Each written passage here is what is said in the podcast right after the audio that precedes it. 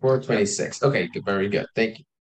So we're talking about the fact that Kuzarian had finished yesterday by making an argument that the other religions also seem to agree with a lot of what Judaism espouses. Right? So what's actually wrong with what the other religions have brought to the table? So the rabbi said, I would have compared these other religions to people who accept only the general principles of the Torah commandments, but not the details, were it not for the fact that their actions contradict their doctrine. In other words, you're right.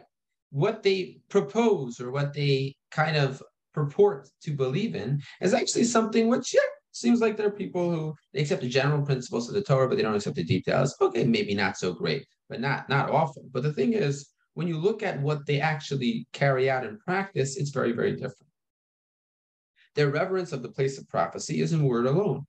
They instead converge on whatever places they happen to be living, which were previously places of idolatry and where no divine manifestation was ever witnessed. They have retained the same religious practices as the idolatrous ones before them, as well as their sacrificial days and holy days. They have changed only the idolatrous images in these places. They smashed the idols, but they did not smash the religion. I would almost like to say that the reason God states in the verse, You shall worship their other gods of wood and stone, and then repeats the same verse later on, is to allude to these people, those that glorify wood and those that glorify stone. Fascinating, right? What's the wood and the stone? The wood is the the cross, the Christian cross, and the and the stone is the the Muslim, the black stone in Mecca. So I don't know if you guys just saw that story about um that Israeli, the Jewish reporter who who uh, surreptitiously slipped into Mecca, and uh, apparently it's not it's not acceptable for non-Muslims to be in Mecca, and there was this huge uproar about it. Um, I don't know. To me, it was it was an interesting interesting perspective how the how most of the world seemed to be like, yeah, that's that's totally reasonable that no non-Muslim person could be allowed there. That's totally reasonable. That's not apartheid at all. No, no one would ever suggest that that's apartheid.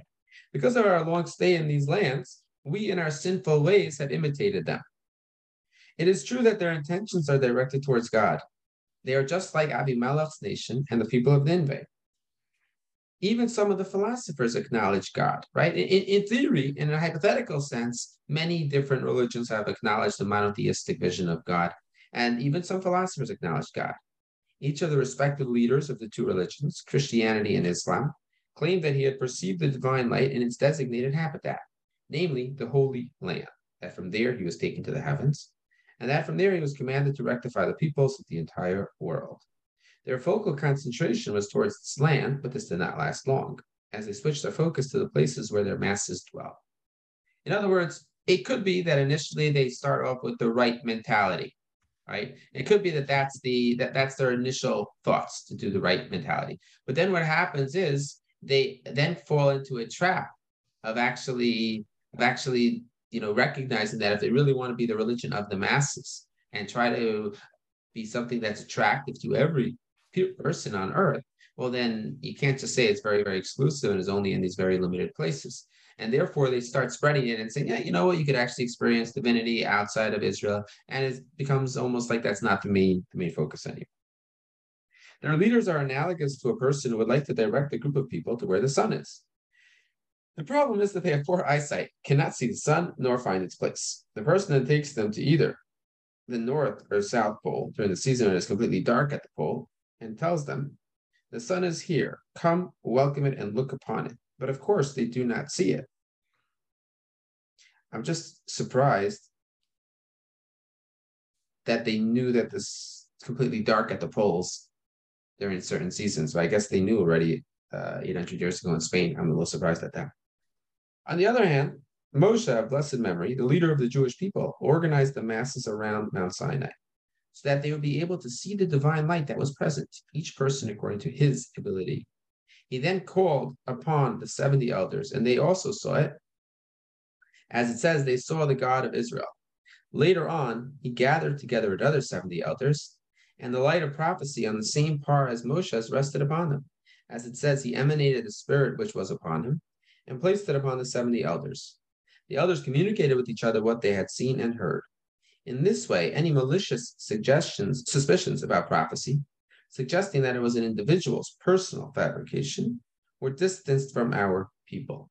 Okay, so let's go back for a minute.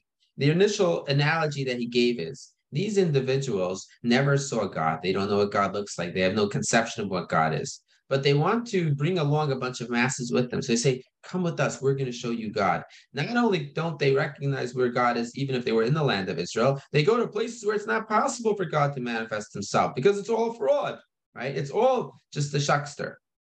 Huckster? Huckster.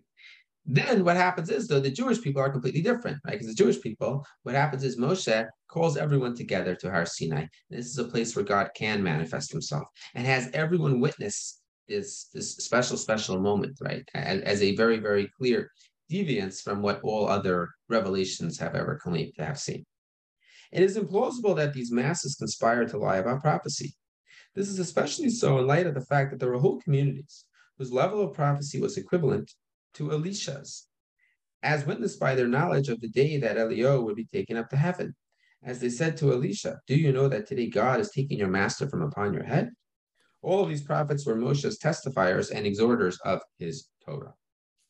The Kuzari said, But people of other religions are closer to you than the philosophers, right? So it's true. You've established why there is distance, but ultimately they're still closer to you than other philosophers. The rabbi said, Agreed. There is a great distance between the religious person and the philosopher. The religious person seeks God for lofty purposes other than for the purpose of knowing God. The philosopher, however, seeks only to depict God accurately in the same way that he seeks to depict the earth accurately, by saying, for example, that the earth is also in the center of the great sphere and not only in the center of the zodiac sphere, and to depict accurately all other types of knowledge. He believes that there is no greater harm in a mistaken understanding of God than in the mistaken belief that the earth is flat. Okay? So it's true that the philosopher seeks to understand God, but the philosopher seeks to understand God because he wants to understand it in context of a view in which everything is understood by the philosopher. So he wants to understand it in that context, and therefore that's his only purpose. His purpose in understanding the nature of God is not so that he can come to a greater level of recognition of God, not so that he can come to serving God or trying to figure out what God's purpose in creating this world, what God's purpose in creating me is, but rather so that he can fit God into the context of knowing everything. The whole benefit to him then is having an accurate knowledge of things so that he can resemble the active intellect and become one with it. Thus, whether one is righteous or a heretic makes no difference to a philosopher. One of the foundations of their belief is that God bestows neither good nor bad. They also believe that the universe has always existed, and that there was never a time when the universe was non existent and then came into being. Rather, it has never changed and never will change. If they call God the creator, it is only in the figurative sense, not in the literal sense. When they use the terms creator and maker, they really mean that God is the cause and mover of the universe. The effect can never be separated from the cause, so that if the cause is in a state of potentiality, the effect is also potential. And if the cause is an actual state, the effect is also actual. God is considered an actual cause, an active cause, and so is his effect as long as he remains its cause. I'll be honest with you, I asked um, Rabbi Duchovny to explain this point to me previously. He, he tried, it wasn't it wasn't successful, so I'm, I'm not going to be able to explain it myself because I was also trying to figure out. If you remember, when we started the Kuzari, he really addressed this idea that they can believe in a God and that God is the cause of everything, but yet at the same time, he didn't create the universe. The universe existed independent of him, so to speak. So I, I don't really understand how that's possible, but I, I, I can't explain this. I don't understand myself. Um, okay, tomorrow night we will continue at the bottom of page 431 at number four in this, continuing this conversation. Okay, take care, guys. Be well. Good night.